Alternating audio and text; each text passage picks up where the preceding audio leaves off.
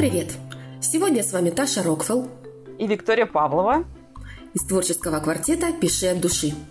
«Пиши от души» — это четыре автора, объединенных страстью писать. Хотим поделиться опытом и лайфхаками.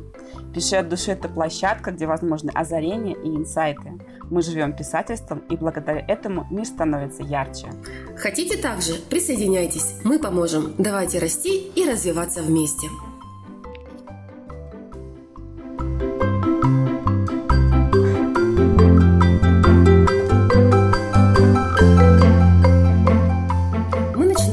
Подкастов о нашем творчестве. Сегодня под микроскопом Виктория Павлова. Мы поговорим о ее романе «Пристанище для уходящих».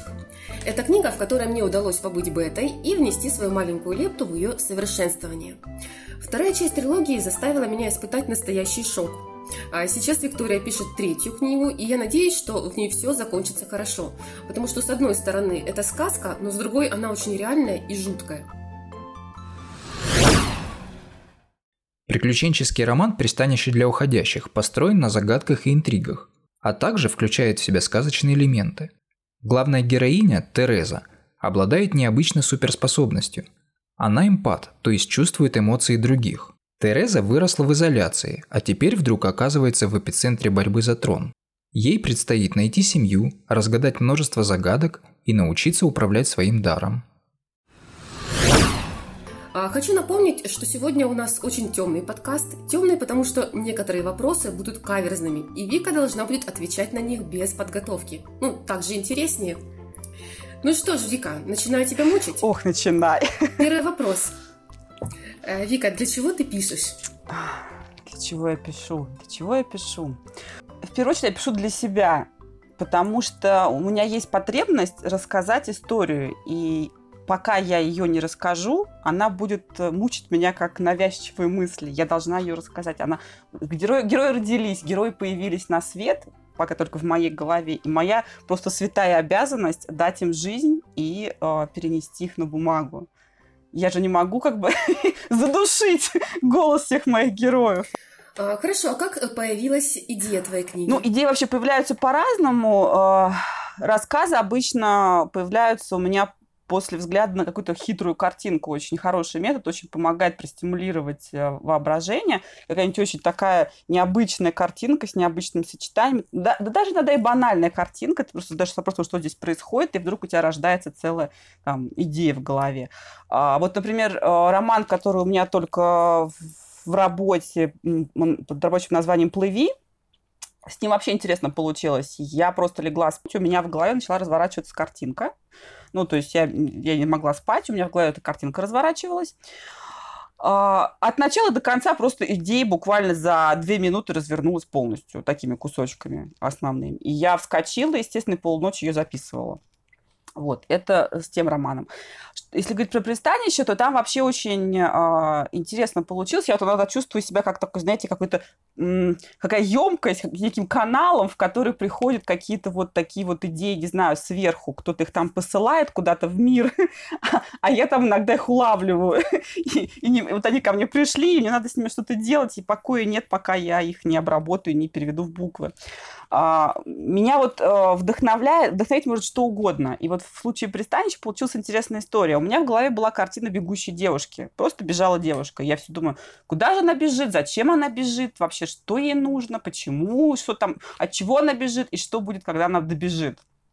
И потом получилось так интересно, что я посмотрела, я смотрела сериал «Грим», а, есть такой сериал про... Ну, он такой специфический, там немножко, ну, мистический, скажем так. И одна минута финальной серии четвертого сезона а, выстрелила для меня. То есть я в ней увидела что-то такое неожиданно, что... Внезапный инсайт, да? Да, да, да, инсайт. Что вдруг моя девушка, которая бежала в голове до этого года два, наверное, куда-то там бежала, все не могла понять, куда она бежит. И вдруг у меня в голове это щелкнуло, и история начала разворачиваться. Причем э, с сериалом Грим это все никакого отношения, вообще связи никакой не имеет. Там вообще другие, совершенно другая, другой жанр, другие герои, это вообще все другое. Но вот именно этот момент какой-то, который вот просто триггернул меня, и все, у меня эта история развернулась в голове. Именно вот, вот благодаря вот этому моменту. И все, и пошло, и поехало. Идею мы поняли. А теперь скажи, э, бегущая девушка, а какой именно посыл в пристанище?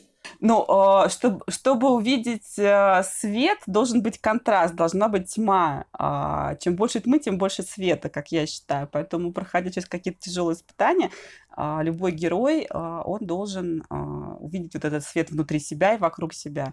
Поэтому вот я пишу историю взросления, историю самоопределения, а, то есть это история о девушке, такой немножко дикарки по своей натуре, которая, а, в общем-то, хотела всем всего самого наилучшего, а, хотела обрести дом, семью, но каждый раз а, происхождение, ее прошлое, ее способности, которыми она обладает, они как бы все путали, да, а, путали карты. То есть я ставила каждый раз ее в ситуацию, когда она вынуждена была защищаться всячески а, такой авантюрно-приключенческий роман с элементами детектива и мистики.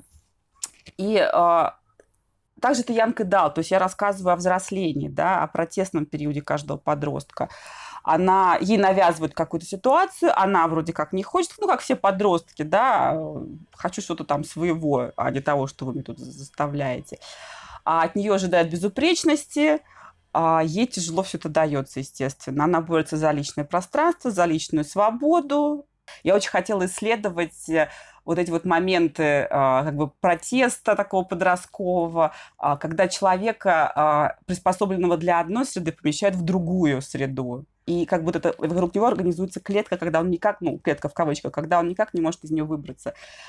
Вот, вот это было моей самой главной э, задачей. Ну и плюс, конечно, э, изначально у меня же героиня обладает сверхспособностями, и я не хотела делать ее такой вот такой крутой, который все может, все умеет, сейчас всех, значит, распростать, все проблемы решит. Я пишу об изнанке суперспособности, о том, что владение ими – это ответственность, это тяжесть, и лишь, в первую очередь, для э, того, кто ими обладает. Э, ему тяжело вот эти откаты после использования, да, и ну, о морали, да, имею ли я право их использовать, а, что скажет тот человек, на ком я их использую. Ну, то есть вот этот вот моральный выбор, моральные вопросы тоже мне казались очень важны, и я старалась тоже их использовать. То есть эта книга для тебя как исследовательская работа получилась, да? Ну, получается, что да, да, я же пишу об эмпатии, мне было всегда очень интересно э, погрузиться вот в эти вот нюансы эмоциональных таких вот лабиринтов, да, то есть кто как быть, когда люди вокруг тебя испытывают разные эмоции, абсолютно разные, а ты их а, чувствуешь, ты их а, ощущаешь на себе. То есть что это сделает с тобой? Сделает это тебя лучше, ты будешь лучше понимать людей, или же наоборот, это загонит тебя в капкан, и ты растеряешься, ты сойдешь с ума. Вот, вот такие вот моменты. То есть я вместе со своей героиней исследовала мир, скажем так, вот через вот это эмпатийное восприятие. Вот, но, но, кстати, чтобы э, точно понять, рассказать о посыле моей книги, я должна еще два слова сказать о названии. Э, в название вшита история любви. Может быть, это кажется странным, но тем не менее. А, из названия многим кажется, что речь в книге идет об умерших, и когда я впервые услышала точку зрения, мне было немножко странно, потому что а, я никогда слово «уходящий» со смертью не ассоциировала. Уходящий в нем это не умерший, а те, кто уходит в поисках своего пути. И пристанищем для них э, станет весь мир или семья, которую они однажды обретут. И в данном случае у меня под пристанищем имеется в виду человек – то есть как бы тебе не приходилось уходить, покидать дома, в конце концов ты найдешь э, человека, который станет для тебя вот этим самым домом. То есть это история любви, по сути. Не обязательно романтическая, даже это может быть к миру, к, к, там, к родителям, к, к друзьям, к себе. Это история любви. А, хорошо, Вика, скажи, пожалуйста, у тебя есть любимый персонаж? Вот самый-самый любимый. Ой, я люблю всех. Они все такие классные. Просто вообще невероятные. Джош очень веселый, светлый. Шон такой суровый образ отца. Я так долго его создавала. Он у меня вначале получался не очень суровый, я хотела, чтобы у меня был прям суровый такой, прям мух. А Адаберта, мать героини, она такая не очень простая. В первой книге она кажется такой дурынды, скажем так, но история ее трагедии раскроется в третьей книге. Но самый любимый, наверное, а, Чарли Таннер. Он такой для меня плод, как дерево, надежный, сильный. А, я его частично списывала со своего мужа. Мне нравятся такие вот умные, немногословные, и в то же время прямолинейные мужчины и искренние. Вот что очень важно искренность должна быть в мужчине обязательно. Не было такого, чтобы герои твои там творили непонятно что, это такая, как я вас всех ненавижу, ах, быстрее бы вас всех грохнуть. Нет, нет, нет, такого не было. Нет, они творили, конечно, черти что. У меня очень часто бывало так, что а, они начинали ругаться у меня в голове между собой. Все ругались просто вот, я не знаю, в дрободан, просто в дрызг. Я их опять отпускала. Я понимала, что им нужно решить свои проблемы. Я их отпускала, они у меня ругались, они у меня проговаривали все свои проблемы. Такой психотерапевтический сеанс для героев.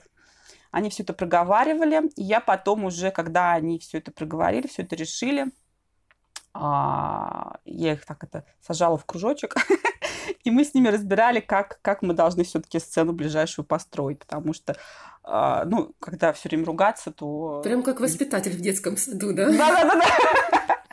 Уговаривала, да, давайте Сегодня мы делаем вот это, будете хорошими героями. Да, да, да. Ну, поругались и хватит, давайте уже книжку писать, то хватит там ругаться. Ну, у меня действительно, у меня очень много причин для конфликтов. Я создала очень противоречивых таких героев, которые каждый тянет одеяло на себя, каждому что-то нужно. И э, когда в сцене трое и больше героев, то это вообще цветопляска начинается, потому что все они хотят разного. Но это интересно, э, и для меня тоже интересно, для читателя, в принципе, интересно.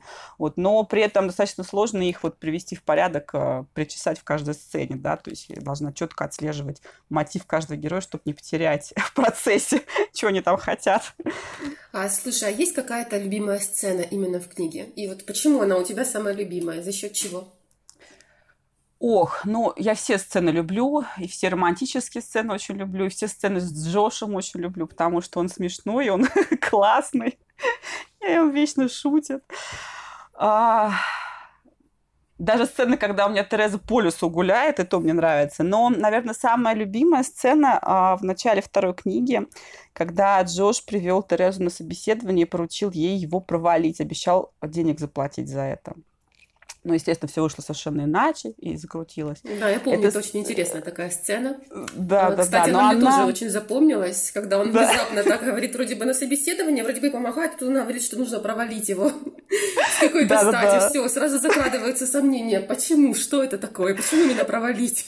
Ну да, сразу кажется, что тут нечист на руку или что-то еще. Ну, вообще, да, много тут таких э, моментов, интересных эмоций. Но эта сцена, она очень а, важна для книги. Она как бы такая вот сюжетообразующая. Она сводит вместе героев в такой вот необычной ситуации. И э, ну, без нее, скажем так, не случилось бы ничего дальнейшего, да, поэтому она вот очень важна. То есть таких сцен у меня несколько, когда вот, если бы не сложилось так, то не произошло бы того, что дальше. Но вот эта сцена, она особенно важна, она такая прям судьбоносно, я бы сказала бы. А есть ли у тебя какой-то момент или же сцена, которая далась тяжело психологически? Вот, которую ты тяжело писала долго, вот, на которую ты потратила очень много времени, которую, допустим, даже вот не могла написать, какой-то барьер был. Да, да, есть, конечно. Вот э, во второй книге вообще очень тяжело и э, морально, и физически мне дался финал. Э, для героини это была очень сложная ситуация трагично. Ей пришлось сделать массу выборов тяжелых, э, возможно, неверных, потерять друзей. Э, это был такой перелом. Жизнь, которую она строила, в один момент рухнула. А, она старательно ее пестовала, холила, лелеяла, но все переменилось. И э, произошло много трагедий. Вот. И этот был момент, конечно, не очень тяжело было его писать. И потом, когда мне этот момент читали, люди спрашивали, господи, как ты это писала? это очень тяжело читать, а как это писать? Действительно, это было очень тяжело писать. Вот. Но э, долго я этим занималась, конечно. Но э, история так повернулась. То есть я ничего не могла поделать с собой. Я просто прислушалась к истории, она э, складывалась таким образом пришлось преодолевать себя и вот, да, записать это. Поэтому я в третьей я книге хочу тоже вывести. Тоже подозреваю, что это был за момент. Да, да, да. Он да. дался психологически тяжело, наверное, и всем остальным, кто его читал. Да, да, да. Я до сих пор не могу от него отойти. Это, видимо, именно тот момент, который поверх меня в шок, да, Вика? Да, да, да, это он, да, именно он. Да, если вы хотите узнать, что это за момент, читайте книгу. Вы не будете разочарованы, вы будете просто в шоке. Да, но я хочу... Потому что обычно такая реакция у всех. Да, да, да, но я хочу вывести, естественно, на плюс в третьей книге. Для этого я ее и пишу, поэтому, в общем, все будет хорошо. Если честно, после той планки, которую я задала после последней книги, мне даже я не представляю, как можно ситуацию улучшить, потому что Ну, это просто жесть, то, что там произошло. А вот лучше, не представляю. Да, хорошо. Э, Вика, скажи, пожалуйста, а, были ли такие моменты, когда хотелось тебе вот все бросить? Или книгу бросить эту и оставить ее в покое, может быть, чем-то другим заняться? Или вообще перестать писательством заниматься? О, Господи, да, такой сложный вопрос, э, потому что когда ты пишешь э, каждый день, то страдает в какой-то степени семья, и твой личный досуг тоже страдает, потому что ты тогда просто не успеваешь банально ничего сделать, открывать, там, отрываешь взгляд от ноутбука, а уже вечер, все, уже день-то прошел, а ты опять там, не знаю, не убрался, масочку не сделал, все такое. Но э, тут, наверное, дело в приоритетах, да, Понятно, что у меня есть семья, которую я пренебречь никак не могу. Конечно, я ею занимаюсь. Но вот на втором месте у меня получается э, книга, творчество мое. Э, бросить мне не хотелось. Я боюсь, что это у тебя состояние... У меня теперь состояние души. А, вообще образ жизни. То есть как можно бросить жизнь? Ты же ее не бросишь, соответственно, это тоже бросить не получится. Но э, даже когда мне говорят, что там э, ты пишешь книгу не в тренде, пиши, не знаю, эпическое фэнтези, пиши эротику, пиши литр-ПГ, а, и тогда, значит, будешь в тренде, возможно, станешь коммерческим писателем. А я говорю, нет, подождите, у меня есть э, то, что у меня получается лучше, и, и то, что у меня, от чего у меня горит душа, да, и пальцы по клавиатуре бегают быстро. И я не хочу писать эпическое фэнтези, эротику или ТРПГ. Хотя с эротикой, кстати, не буду зарекаться, возможно, я и напишу. Но у меня задача записать историю Терезы. Это самое главное. Все остальное. Слушай, ну вот, а если такой случай? Вот пути писательского вдохновения, они неисповедимы.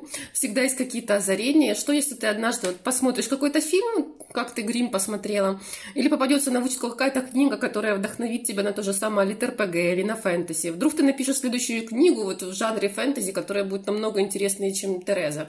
Вот что ты об этом думаешь, если так получится? Ой, да, я на самом деле об этом, кстати, думала, да. Я, а, Тереза для меня как такое первое детище, да, первый ребенок, он самый лучший, для него хочется всего самого лучшего, естественно. И когда, допустим, кто-то тебе говорит, что он корявенький, или ты сама допускаешь в голове вот эту вот мысль, не дай бог, господи, что он там корявенький, это, естественно, это просто это шок для тебя самой. Как это так? Это же идеальный первый ребенок, да? Вот, но а, я эту ситуацию постараюсь отпустить, потому что действительно, когда ты начинаешь писать дальше, и э, у меня идей в голове очень много, у меня идей э, ну, сейчас у меня есть идеи романов, которые у меня в голове бродят, я их записываю, но я не могу сразу всеми заниматься, естественно. Я допускаю, что какая-то следующая книга может стать лучше, чем э, пристанище, да, то есть я могу написать ее интереснее, я могу написать ее лучше стилистически, я могу написать ее в более трендовом жанре и так далее. Но а, даже если так, все равно для меня пристанище для уходящих будет вот таким самым первым а, детищем, самым важным в моей жизни, потому что она была для меня переломным моментом, для моей жизни в целом, да, как, как вот личности. И все равно для меня это будет самым важным вкладом в социум, именно вот эта книга. Хотя я люблю, на самом деле, все свои идеи, все свои рассказы, все свои книги, которые есть и которые будут и все для меня То очень ценные. Можно сказать, что эта книга изменила и тебя, и твою жизнь, так? Да, да, да, да. Эта книга изменила меня и мою жизнь однозначно. Так и есть. А было ли такое, что по комментарию читателя или, допустим, беты, все-таки тебя много беты исправляла, тебе приходилось исправлять целую книгу? Была какая-то а, такая вот Да, да, такое ситуация? было. На самом деле я хочу сказать, чтобы э, читали, писатели не боялись вот этой ситуации, вообще не бойтесь этой ситуации, это не страшно. Я пережила это все с первой книгой, особенно первая, она же была первая, то есть вот я, человек без опыта вообще в писательстве, села и начала писать, да, роман. А, но ну, пока я его писала, я много рассказов в процессе написала, то есть как бы я взращивала, а, культивировала свой вот этот вот э, То есть ты от маленького перешла к большему, да? Ну, я, я сначала начала писать роман, а, но пока я его писала, я же долго писала, я писала год полтора или два, и в этом процессе я, во-первых, написала много рассказов, ну, что тренируюсь, да, и, во-вторых, переписала раз восемь роман, естественно, каждый раз он получался все лучше и лучше, и культивировала свои способности, это нормально, это правильно. То есть у меня не было страха, что я должна один раз написать, и все, а, а иначе не получится. Нет, это, это, я считаю, что это правильно. Мне даже читатели очень часто говорят, что прям вот со второй половины первой книги видно, что автор вырос э, как-то вот, э, в, ну, в плане вот таланта, в плане стилистики, в плане подачи героев. То есть прям вот вторая, со второй половины первой книги началась какой-то такой вот восход стилистики, скажем так, и у меня лучше получалось передавать мысли, идеи, показывать героев, да, то есть это вот уже э, я тренировалась, я очень много времени уделяла вот этому всему. Я практиковалась а ты каждый сможешь день. э, пример привести именно какой Да, сцены, обязательно. какой сцены ты э, Обязательно. У меня, да, несколько примеров у меня есть. Во-первых, э, Кто возмутился на первоисточник? э, сначала, после, когда я первый раз написала первый роман, э, мне там девочка одна прочитала сказала, господи, Вика, у тебя Тереза Мэри Сью. И мне, я уже говорила об этом как-то в каком-то из подкастов, да, что э, ошибка, за которую очень стыдно.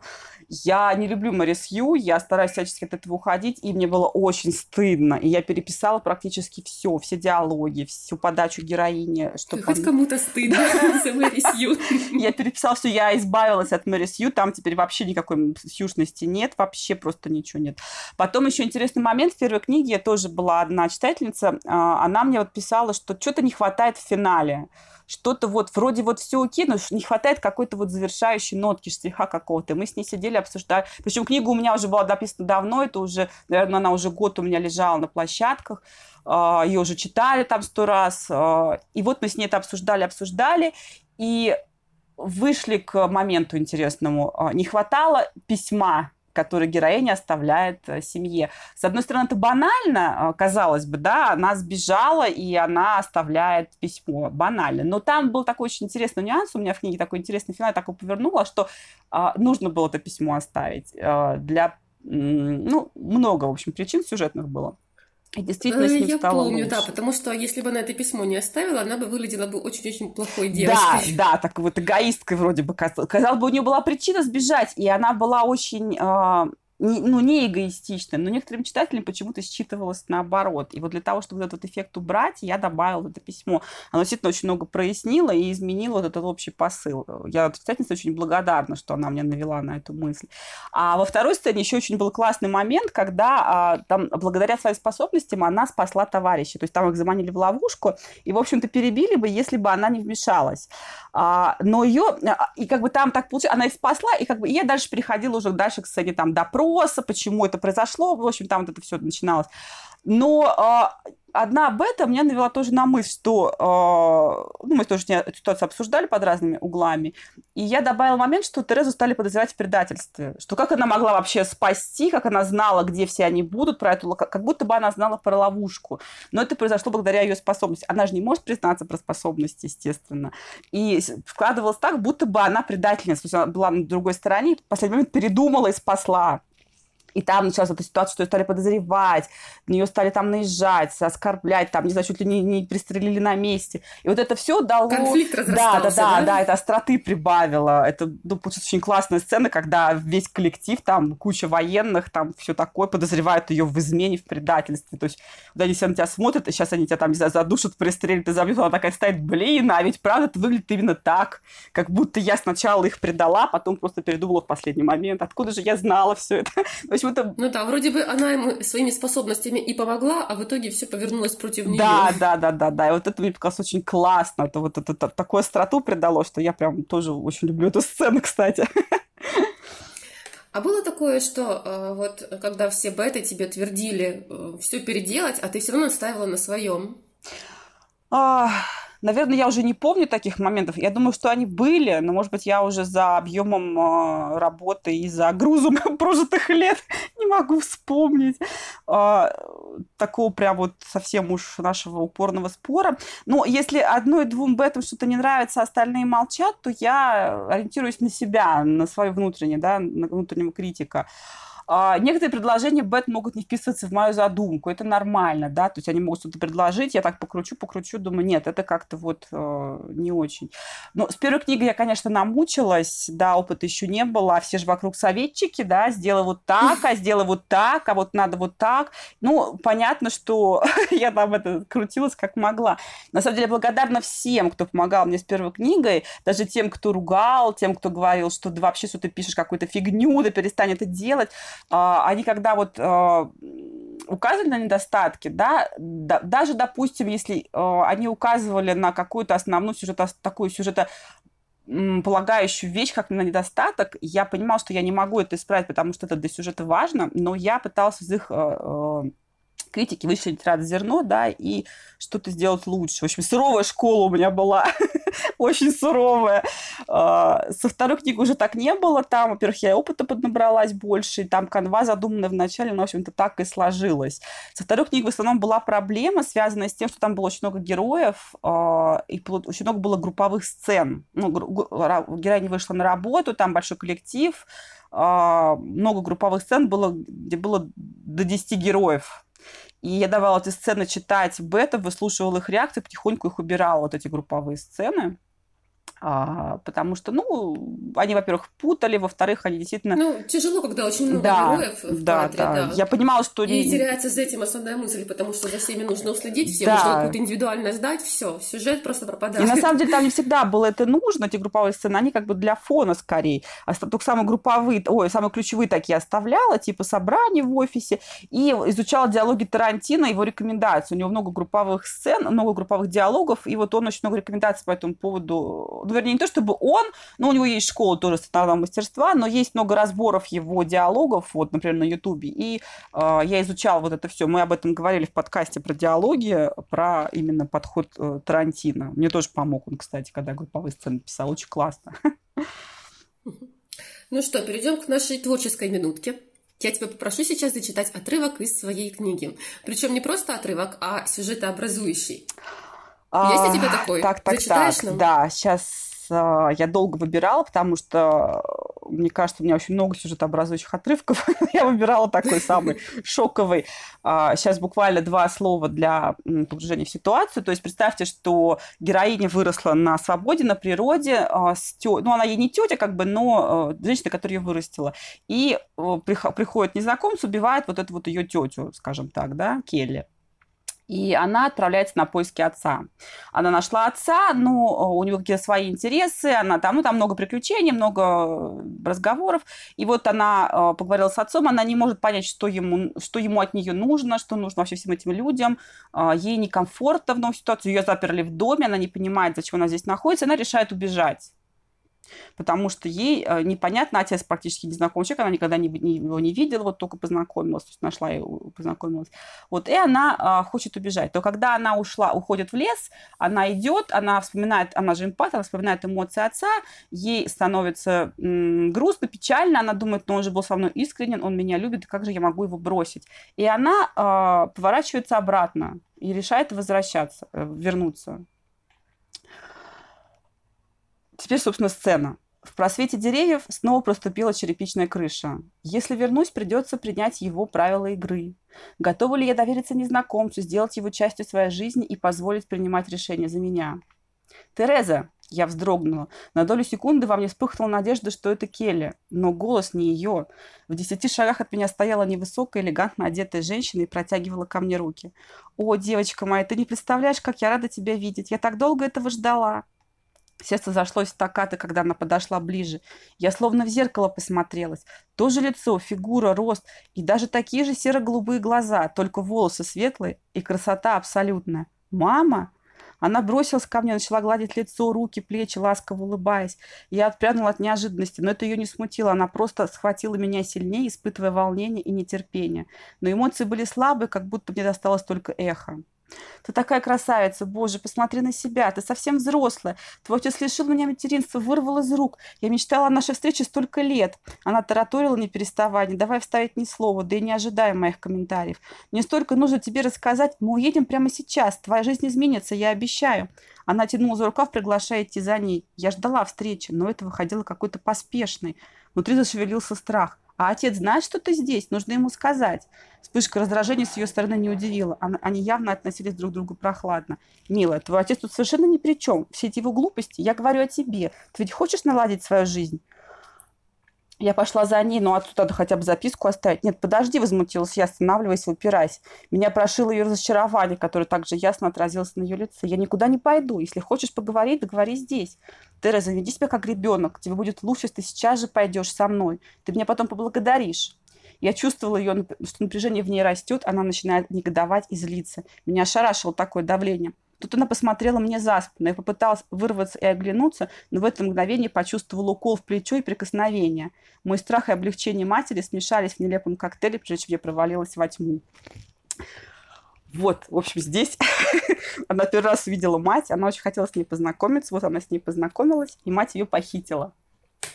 Да, очень самое интересное мне понравилось, как в начале э, она чувствует от матери, что вроде бы та и к ней кинулась, и гладит ее и по голове, и по лицу, и вроде бы должны быть сильные эмоции, а эмоции слабые-то на самом деле. Вот это вот прям задевает. Да. Почему? Вроде бы и мать и давно ее не видела, а эмоции слабенькие. Да. То есть видно же, что что-то нехорошее. Ну вот ей уже можно посочувствовать, что такое отношение То есть шок, да, матери да, к ней. что мать вот так. Ну, э, история Доберта вообще очень интересная, да. Э, в основном у нас только в третьей книге раскрывается эта вся эта история. Ну, а Доберта, в общем, Бедняга, да, мне тоже ее жалко очень. Я ее тоже помучила очень сильно. Но интересно. А сейчас будет каверзный у нас вопрос. А расскажи мне, какие недостатки у тебя есть в книге? Я думаю, тебе они виднее всего.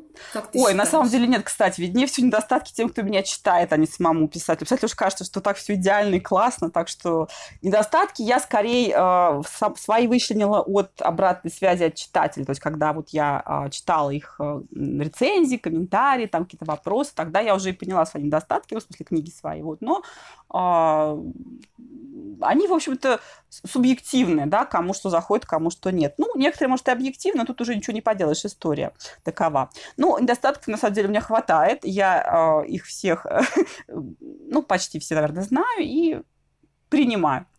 Я не в тренде, это раз. То есть у меня ни эротика, ни фэнтези, ни, ни РПГ, ни бояр аниме, да, то есть у меня Янг Далт такой вот с элементами детектива, триллера и мистики. Это не тренд. У меня смесь жанров, то есть у меня вычленить какой-то основной очень сложно. Я пока сама еще не определилась, какой же основной, то ли Янка Далт, то ли, может быть, городской фэнтези, вот сложно, элементов много. А, я а, исследую, я пишу уже про исследование эмпатии, поэтому у меня очень много мыслей и эмоций, и многим это не нравится. Некоторые считают, что что-то мало экшена, почему так много всяких вот эмоций. Ну, это исследование эмпатии, я не знаю, как здесь можно было без эмоций написать, не знаю. А многим не нравятся книги от «я», я знаю, что вот есть э, люди, читатели, которые от «я» не воспринимают. Это нормально. Я, например, не очень люблю книги от «ока». Мне вот «око» не очень нравится. Я люблю больше как раз от «я». Ну, то есть это вот такая вкусовщина, с которой ничего не попишешь. Ну, да, ну, не нравится, ну что ж, не читайте, что я могу сказать. Но э, так как это история про эмпатию, то, опять-таки, писать ее про «око» я не решилась, потому что это внутренние переживания, все вот эти эмпатичные, эмоциональные. Как это можно от «ока» писать, не знаю. Ну, и плюс э, есть люди, которым, допустим, не нравится вот эта вот история с королевскими интригами. И кажется, что на... Ну вот казалось бы, да, да, вроде бы королевские интриги, это интересно должно быть. А вот Но у меня наше время, и, видимо, им кажется, что наше время королевские интриги как-то вот не пересекаются. Если это был бы средневековье фэнтези, то вообще без проблем. Да, но у меня же наше время, ну вот, вот так вот. Вот такие недостатки. А, скажи, пожалуйста, а, какие-то факты о книге. Расскажи, а, вот что ты меняла в персонажах и почему, какие были изменения и у кого? Да, изменений было много, особенно в первой книге было больше всего, потому что я только встала на этот путь писательский, я как бы нащупывала, да, иногда брела вслепую, можно сказать. А, ну, у меня э, очень много было изменений, конечно, в именах. У меня, например, сначала одну из героинь первой книги звали Амалия, но у меня, у меня же была еще Адаберта, а, мать героини, да, мать Терезы. Они на А читатель начинал путаться. Потом у меня как так интересно сложилось, что у меня, в общем, Амалия стала Мартой, что у меня получалось очень много героев на Д. Мне, видимо, нравится буква Д, что ли, я даже не знаю. У меня получался Джош, у меня получался Дэш, и у меня получался Донни. В общем, перебор. Джоша я оставила, Дэш я превратила в Теодора, а Донни превратила в Ронни. Ну, какое-то разнообразие было. Не знаю, почему они как-то вот назвались на Д. Пришлось переделывать. Вот. А, ну, потом еще начать с того, что Адаберта еще вначале была Адалинда. В общем, это все очень путало всех, да, и приходилось, конечно, с именами поработать. Вот. Если не говорить об именах, то у меня еще в самом начале Шон, это отец главной героини, он был мэром города, мэром Портленда достаточно долго он был мэром Портленда, но потом я сообразила, что он же у меня, по сути, иммигрант, иностранец, он же э, уехал из Европы, да, у него двойное гражданство, и я подумала, нет, наверное, они бы не взяли в мэры э, человека с двойным гражданством, иностранца. Ну, Шварценеггер, конечно, эпохальный пример, но он исключение большей части, да, он как бы немец, да, Поэтому я переделала, и у меня Шон стал просто бизнесменом, занимался бизнесом. Вот. Такие вещи я поняла. А, скажи, сейчас будет э, тоже такой каверзный вопрос. Э, какой самый сложный выбор ты делала во время написания книги? Вот, ты жертвовала ли чем-то? Да, наверное, да. А, это был момент, когда а, я ради написания книги уволилась с работы. У меня был, была такая интересная развилка в жизни. Серьезный выбор. Да, у меня там на работе произошли такие организационные изменения очень серьезные, и э, несколько человек уволилось, и мне предлагали возглавить департамент и э, зарплату в два раза выше. Ну, как бы я была ведущим специалистом, я, так бы я становилась бы вот, руководителем департамента э, по, по поиску IT-специалистов. То есть я, у меня был шанс возглавить целое направление, когда подо мной сидели HR-менеджеры и искали бы IT-специалистов, программистов, э, там, сисадминов, аналитиков и так далее. Вот, и зарплата в два раза выше. Но я этим несколько лет занималась, поэтому у меня был опыт. Но в этот момент я уже начала, э, я уже посмотрела четвертый, э, э, четвертый сезон Грима, да, моя девушка уже добежала до какой-то цели. В этот момент я уже начала разворачивать вот эту всю историю в голове, и я поняла, что я просто не смогу, потому что это работа серьезная, когда мне нужно будет сидеть на работе до позднего вечера, да, с документами и прочее. И это семья, которую я тоже не могу никуда бросить, и это книга, которая у меня в голове уже просто вопит «напиши меня, напиши», и муж мне сказал, господи, что ты мучаешься, ты все равно, что ты вообще там, не знаю, страдаешь. Ладно, уже уволься. Вот. И я очень любила свою работу, она была для меня очень важна. Но, в общем, я вот, видите, пересмотрела приоритеты и уволилась. Ну что ж, это был действительно серьезный выбор. Ну, ты не жалеешь, что ты его сделала? Грань жизни, о которой я раньше не знала, я вот в нее как бы эту грань так закопалась. Она очень такая большая, ее изучать, изучать, исследовать, исследовать. И я, в общем, сейчас вот в ней. У меня появилось много новых друзей, поэтому, наверное, наверное, нет, наверное, не, не жалею. Ну, а теперь перейдем, наверное, к вопросам от наших подписчиков. И от самого пиши от души, потому что девчонки тоже подготовили для тебя некоторые вопросы. Так. Ну, Отвечать на вопросы без подготовки – это всегда интересно. Так что, Вика, давай, первый вопрос от подписчика. А, когда э, были такие моменты, э, когда хотелось плакать во время написания? Во время написания, да. А, да, иногда, конечно, я очень расстраивалась. Э, ну, вот во время написания, наверное, нет. То есть да, даже если что-то нам, мне не удавалось э, вот в моменте, я там, отпускал как бы мозг, он меня там давал ему на ночь задание, ложилась спать, утром просыпалась, и он там мне что-то выдавал какой-то ответ, я шла переделывала, допустим. Но вот очень часто я расстраивалась, когда э, люди читают, допустим, мою книгу и пишут мне какой-то комментарий, по которому я понимаю, что они вообще не поняли посыл. А, бывает такое несколько раз, ну, пару-тройку раз было, что вот они прочитали книгу, как будто бы не мою, как будто бы какую-то свою другую. То есть они вычленили какой-то, какой-то один момент, который, видимо, их зацепил, и на основании этого момента сделали вывод о всей книге и о финале книги. А он совсем не, не ну, как бы, он вообще не о книге, не о моей. Вот это очень сильно расстраивает и печалит, когда то ли человек э, триггернул его что-то так сильно, что он на все остальное внимание не обратил, то ли он как-то вот не понял, может быть, я не доработала, почему вот он не понял, да. А, да, вот этот момент очень расстраивает. Вот от этого хочется плакать реально. Ну, слушай, как у тебя интересно. Например, я даже свое могу привести, то у меня наоборот это вызывает там бурю такого предвкушения, потому что мне очень нравится слушать разные мнения. И там, если человек увидел что-то другое, то у меня аж это «Ух ты, класс!» Когда увидел что-то свое именно в книге моей. Да. Да, а у тебя наоборот, ну, как необычно. Да, у меня наоборот. Ну, потому что я вроде как вот этот посыл, да, я пишу же о любви, об искренности, о том, что ради э, там близких можно и пожертвовать собой и всем. Вот, вот о таком я пишу. А когда человек мне начинает писать, что у вас героиня эгоистично думает только о себе, например, да, вот этот момент он меня очень сильно триггерит, вот реально хочется от этого плакать, потому что, да блин, я, я две книги писала о том, как она ради того, чтобы никто не страдал, жертвовала собой, и вдруг человек говорит, она у тебя э, эгоистка вообще. А никто этого ну, не понял, так? да? Прям по самому да, больному да, да, месту ну, проехались. Да, да, да. Ну вот пару раз у меня было такое, да, что вот люди воспринимали это так. Ну, э, наверное, это от личного опыта зависит. Может быть, это э, был такой опыт у человека в жизни. Может быть, ему кажется, что вот так себя ведут эгоисты. Не знаю, потому что э, в основном, конечно, в массе воспринимают э, верно всю эту историю. То есть, ну, и, там, судя по рецензиям, по по откликам. Вот. Но бывает вот, э, ну, пару-тройку раз было такое. Это, конечно, меня очень расстраивает.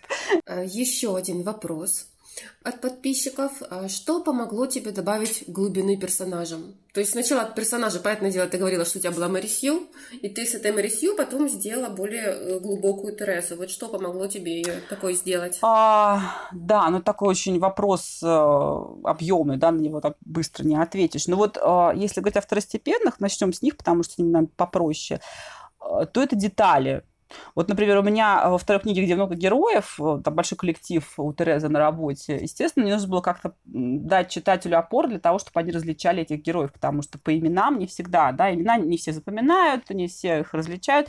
Я давала детали. У меня, например, Уиллер был бабником, при этом он в упор не замечал брюнеток и шатенок, только блондинок. А, еще у него на шее тату орла, и он выливает на себя по флакону туалетной воды. Ну, то есть, когда я дала вот это восприятие его через Терезу, мне кажется, его уже сложно, сложно забыть. Вот он такой вот колоритный. Потом у меня есть Маккензи. Он ирландец, алкоголик, еще и рыжий. Еще он раньше работал детективом частным, поэтому это его э, опыт помогает тоже. Он пригодился сюжетно для книги. Потом у меня есть огромный здоровяк Бенсон. Я его списывала с Халка Хогана. Это вот был такой в прошлом веке, такой здоровенный бодикультурист. Он еще в кино снимался. И пахнет он машинным маслом. Для героини это важно, она ассоциируется это со своим детством, потому что она много ездила на машине в детстве, запах машины. Потом у меня еще был Хикс, которого вечно все ругали за что-нибудь, и он дергал усы без конца, как бы все не выдернул, непонятно, как ну, мог бы все выдернуть. А, это тоже как бы я связала с героиней, героиня все время боялась, что ругают ее, но периодически ругали не ее, а вот того парня, да, и как бы тоже все читатели запоминали, что вот Хикса тоже за что-то ругают, то есть привязывала как-то вот эмоционально. Потом у меня еще был Стюарт, который женился, и все все время говорили про его свадьбу, всю вторую книгу. А, вот, то есть вот такие вот детали, я как бы вот их наслаивала, потихоньку наслаивала, показывала через э, восприятие героини. И, в общем-то, э, судя по комментариям, у меня вот эти вот второстепенные герои запоминались более-менее. То есть я вот а делала Если упор. вот именно касаясь главной героини Терезы, то что тебе помогло от Марисью уйти? Главной героини Терезы? Ну, э, Какие да. качества ты ей дала, чтобы она не стала вот похожа на стандартного картонного персонажа, которого сейчас любят все показывать у себя в книжках? Да, да, да, да, все стандартные, все картонные огромные, все такие шикарные, приходят, спасают мир, сразу, да, вот все так происходит. Вот, но я э, делаю упор на противоречиях и на причудах различных, на странностях. А, вообще у меня в голове сразу такой объемный образ героя рождается, как бы сразу вижу его в цвете, в, звуке, в запахе, он как, как будто кино, да, вот такое в голове. Я уже начинаю за героями наблюдать, как они себя ведут. Там вот некоторые, там, не знаю, вот Хикс дергает усы, да, вот э, странность, вроде как запоминают. А, еще у меня есть герой, который в раздумьях трет подбородок, тоже вот один из главных, тоже это запоминается. Вот, и вот, например, что касается Терезы, то вот она по натуре, она у меня такой рассудительный аналитик, но она очень часто совершает совершает э, спонтанные поступки, иногда совершенно глупые.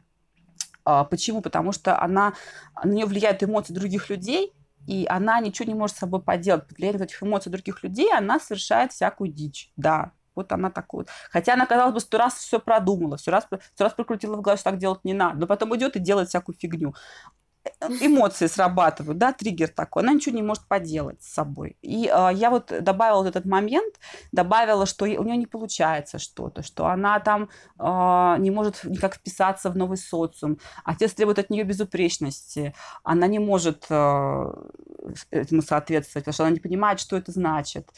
И вот такой момент, э, она там, да, пытается, она совершает глупости. И вроде как вот она получилась более живой такой. Ну вот, например, э, с другими я тоже так, так же делала. У меня Чарли хмурый такой молчаливый скептик, которому казалось ничего не надо, все его достало уже, отстаньте все от меня. Так его восприняла изначально героиня. А он оказался трогательным и романтичным.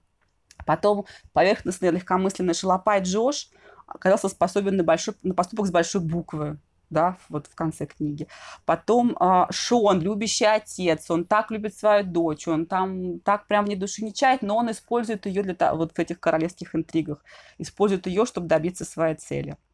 вот я всю книгу я сталкивала героев между собой, сталкивала их цели, а, они все были разными, эти цели. То есть, а, чтобы герой не был шаблонным, вот кроме всего, что я уже сказала, мне кажется, важно дать ему сильную цель, а потом ставить препятствия и смотреть, как он их будет преодолевать, из чего он вообще сделан, ваш герой, как он преодолевает, благородно или подло, или коварно. Ну, вот, например, вот а, а, Шон хотел сделать из дочери светскую львицу, она хотела жить в лесу. И вот, вот из этого противостоя, из этого противоречия получаются очень яркие сцены противостояния. Вот, вот, вот, вот это, мне кажется, очень важно важно. Надеюсь, я ответила на вопрос. Да, очень интересно ответила. Я думаю, нашим слушателям будет тоже интересно это послушать. Может быть, кто-то сделает какие-то свои выводы э, для своих книг будущих. Ну, хорошо, теперь э, еще один каверзный вопрос. Так. От Виктории Райт. Я думаю, ты уже понимаешь, э, о чем будет вопрос, приблизительно о чем на тебе сейчас задаст. По какому принципу ты отбираешь тех, кто должен погибнуть? Вот. О, какой интересный вопрос. А, по какому принципу, по какому принципу? Да, мы все знаем, что у тебя много кровавых сцен, все-таки они очень жесткие. Да, я люблю триллер. Да, люблю триллер. Ну, а, скажем так, я люблю историю с высокими ставками. А какая ставка может быть выше, чем жизнь? Своя или чужая, или там кого-то, кто тебе не безразличен. В таких ситуациях проявляются истинные качества человека, как я считаю, когда ему не перед кем притворяться, даже перед собой, когда обнаруживаются все душевные порывы. То есть ты должен для себя ответить на вопрос, кто ты, трус или воин, благородный или подлец, и что дремлет в тебе, когда остается только страх смерти, какие дремучие силы поднимутся из глубин твоей личности. Вот я лично очень люблю читать такие истории, ну и смотреть там, да, кино, сериалы. Обожаю прям. И э, вот, кстати, интересно, что в экспансии книги, которые я очень люблю, авторы убивают людей миллиардами. Там просто вселенский размах. Там есть момент, когда они уничтожают э, этот астероид, который, ну, там уже, там же про будущее, это фантастика, там уже живут люди, и э, погибает полтора миллиона человек на этом астероиде, ну, жители астероида, астероидяне. Вот. А потом они еще на Землю два астероида бросают эти авторы, и там 10 миллиардов людей умирает в один день. Вот, в общем-то, после этого моя книга кажется просто детским лепетом. У меня в таком масштабе никто не помирает. Вот, но а, я э, люблю, в общем-то, писать о благородных людях, о благородных целях, вот если говорить о большой форме, о романах. О подлецах я писала только всякие рассказики, экспериментировала, что называется, изучала. А вообще мне нравится, конечно, писать именно о светлой части э, людей, человек, ну, человека, о светлой его половине. Вот. И э, если говорить о второстепенных персонажах, ну, там, конечно, проще. Они чаще вводятся для того, чтобы погиб в нужный момент, да, и надо дать огоньку сцене, ну, чтобы понять, что, да, что это действительно, э, что злодей, ну, что антагонист, он э, действительно злодей, да, он не просто там махает пистолетиком, а он действительно кого-то убивает. Ну, для демонстрации его мотивов, демонстрации его даже не мотива, а, скажем так, его а, грани, как далеко он может зайти. То есть второстепенные персонажи, они чаще вот для этого нужны. Если я кого-то из главных, то обычно это тоже сюжетообразующий. На самом деле вот это вот э, камень преткновения, который мне все, значит, говорят, как же ты могла так поступить в финале второй книги, э, это важный момент для героини, для истории в целом. И именно из из-за этого, из-за того, что я так вот сделала во второй книге, а, с одним из героев, а, случится все, что случилось в третьей книге, и случится офигительный хэппи-энд. Просто офигительный. По-другому не могло произойти. Если бы случилось по-другому, то это была бы скучная, неинтересная Я история. вот честно себе не представляю, как можно из той, не буду говорить это нецензурное слово, как из него можно сделать какой-то счастливый конец. Ну ладно, я буду тоже с нетерпением ждать, что ты там напишешь. И еще один вопрос. Какая для тебя взрослая Тереза? Какой она должна быть? Вот сейчас она там буйный подросток у тебя, упрямый очень, а вот какой ты ее видишь взрослая. в будущем? Ой, какой классный вопрос. Ой, черт подери, какой здоровский. А, да, я на самом деле как бы в голове своей проматывала историю Терезы а, после того, как... Есть такая, кстати, вот эта методика, есть методика интервью, да, а, и один из принципов этой методики в том, чтобы а, брать интервью у своего героя, когда история уже закончилась. Не перед ней, не во время, а когда уже все закончилось. Все, то есть ты знаешь, чем закончится история, все, прошло несколько лет, и вот ты у своей героини начинаешь брать, ну, или героя берешь интервью, чтобы он рассказал тебе, как вообще он все это пережил, что для него было важно, с чем он там жертвовал, чем не жертвовал, и что сейчас. И вот я у своей героини брала действительно такое интервью. А, и она мне рассказала о том, что у нее все хорошо.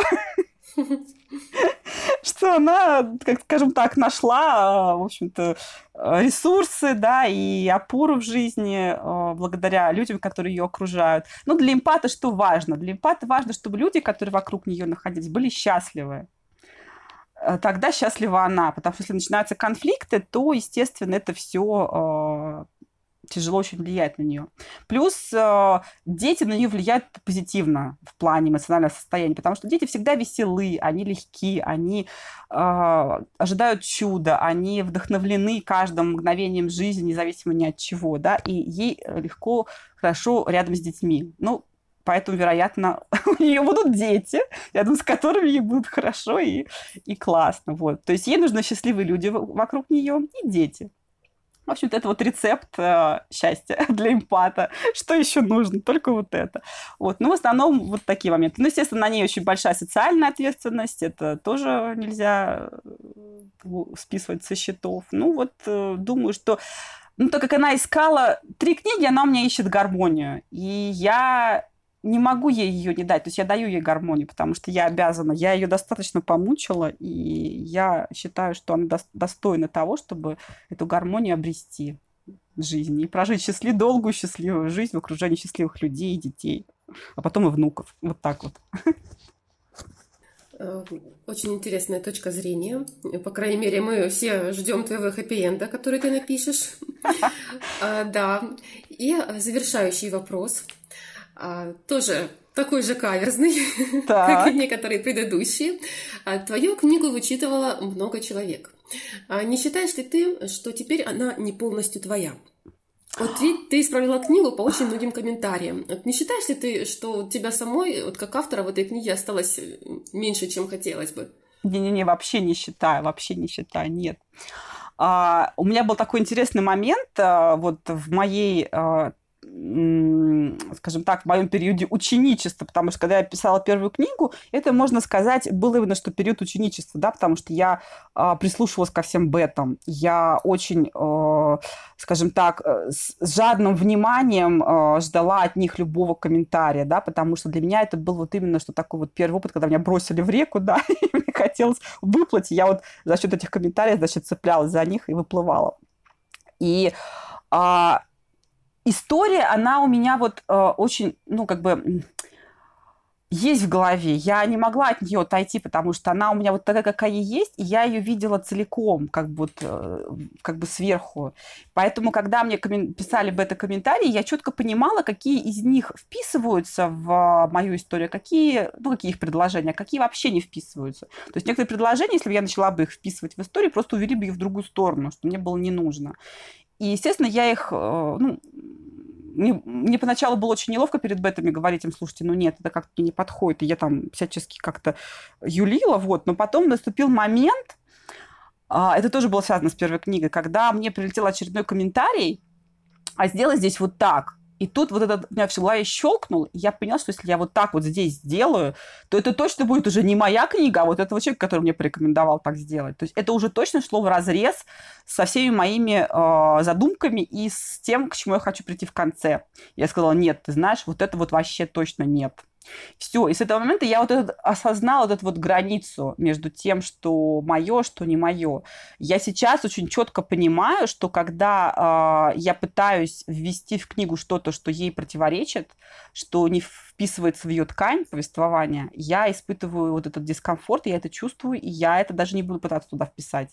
То есть история э, органична для меня – и я ее пишу такой, какой я ее вижу. То есть какое-то вмешательство извне, которое ей противоречит, там точно теперь не окажется. Это будет полностью органичная моя история. Вот. Ну что ж, достаточно развернутый ответ. Удовлетворила любопытство. Пристанище для уходящих может быть интересно тем читателям, которые любят истории на стыке остросюжетного романа и романа взросления. Несколько раз мне в рецензиях уже отмечали, что у меня история похожа на гремучую смесь воспламеняющих взглядом и дневников принцессы. Действие происходит у меня в наши дни, но насыщено экшеном, приключениями и есть и любовная линия. Если книга вас заинтересовала, можете найти ее на всех известных площадках Литрес, Автор Today, Литмаркет и Ридеро. Ну что, наша сегодняшняя встреча подходит к концу. У нас впереди заготовлены такие же творческие интервью с остальными участниками квартета. Виктория Райт, Анной Ореховой, со мной, к сожалению. Э, мы выпытаем их сокровенные тайны, э, источники идей, разложим на атомы творческую деятельность и рассмотрим под микроскопом писательский процесс. Следите за нашими выпусками на всех аудиоплощадках ВК, Apple, Google, Яндекс и Storytel. Там мы поделимся писательским опытом и лайфхаками. Пишите от души и до новых встреч. Всем пока! Пока!